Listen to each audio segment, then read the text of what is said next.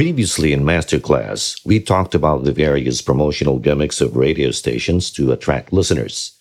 A substantial amount are spent not only by the stations themselves, but also by advertisers just to get the audience glued to their on air undertakings.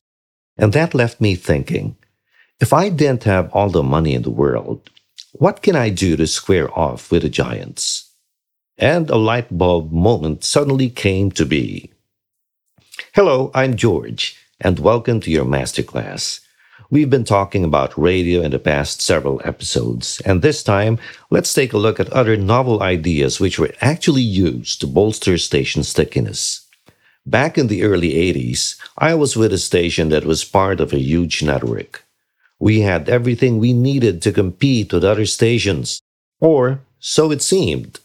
However, being at a big network had its drawbacks radio always seemed to take a backseat to television. Almost all the resources of the business were poured into television. We in radio had to be more creative to attain top of mind recall. It so happened that I had a double shift during Sundays. I'd go on air at 8 to 10 a.m. Then I'd move over to the TV studio to voice over for the all network Sunday noontime show. At 3, I'd be back on radio till 5. And usually some of the guest singers of the TV show would hang out with me.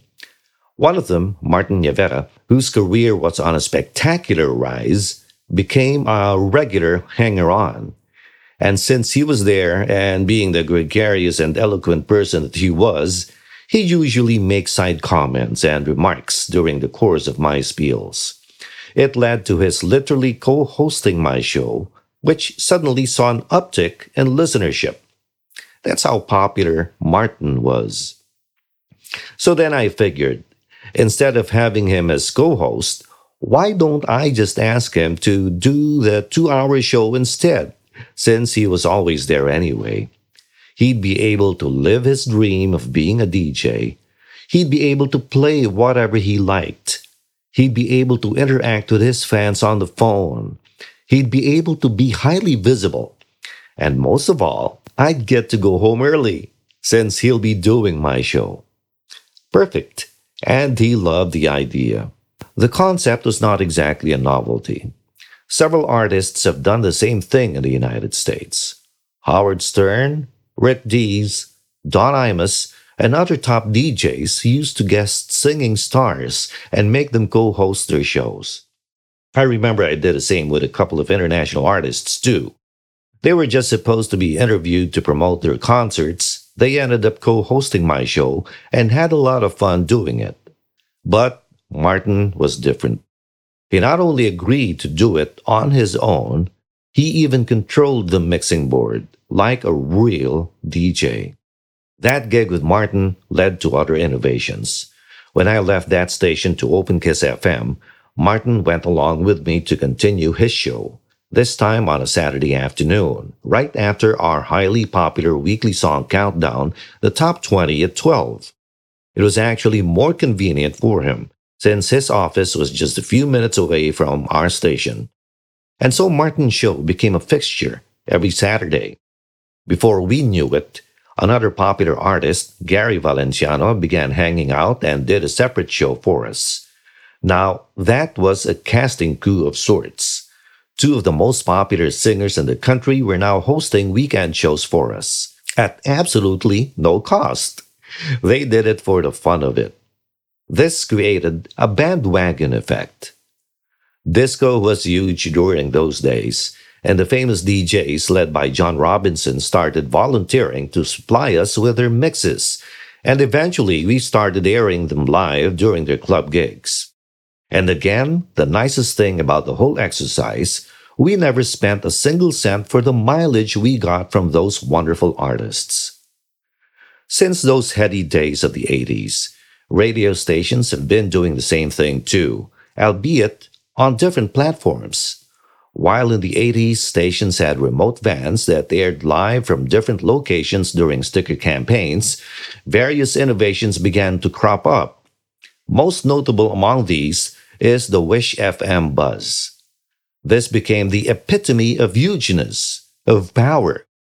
The station plunked in a huge amount to actually design and build a fully functional radio and recording booth inside a repurposed tourist bus that was capable of going live. Sure, other stations have done that, but who among them can claim that they were capable of airing live performances of bands and other artists direct from inside the bus? And they knew where to park the bus in high traffic malls. And it didn't stop there.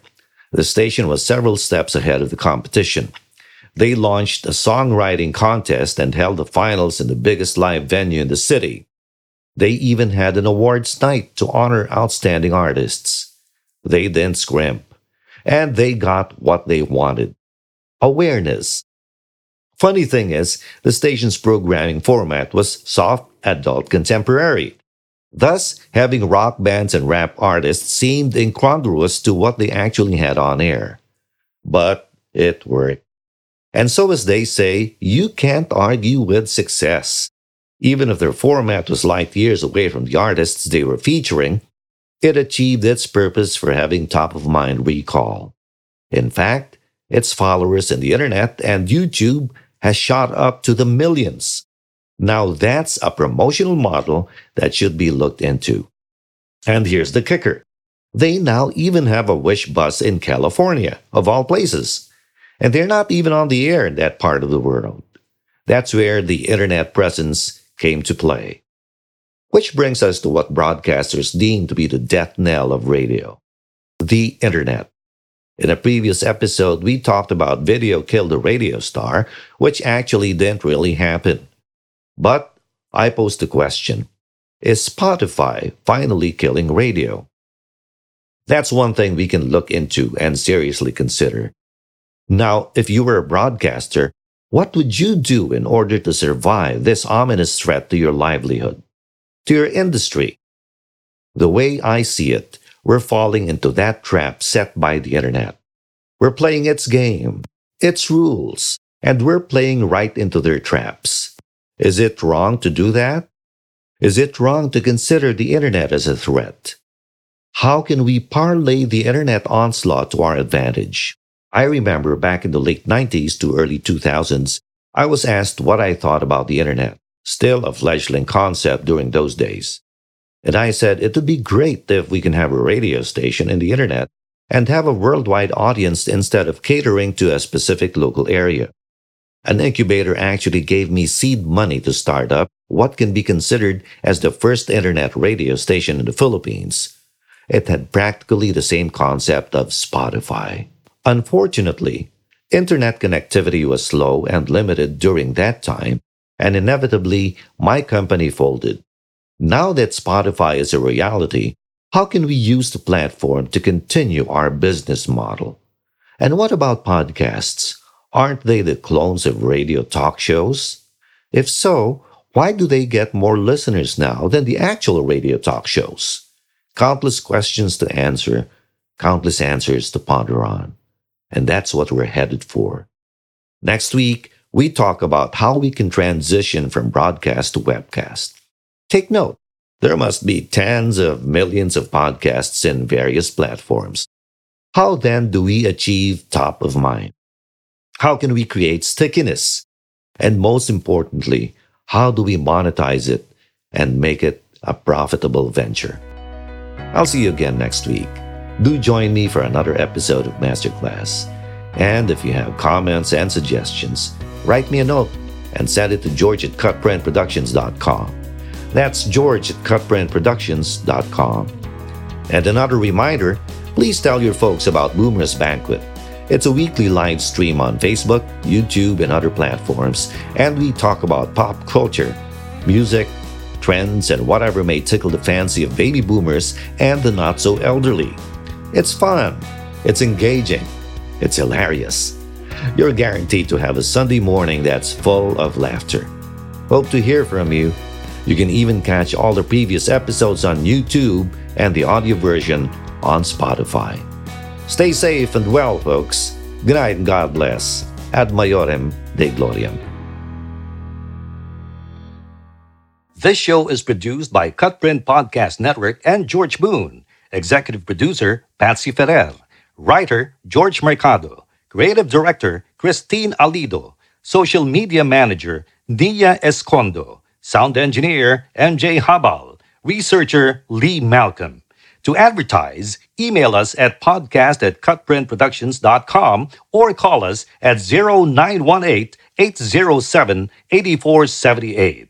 That's 0918 807 8478.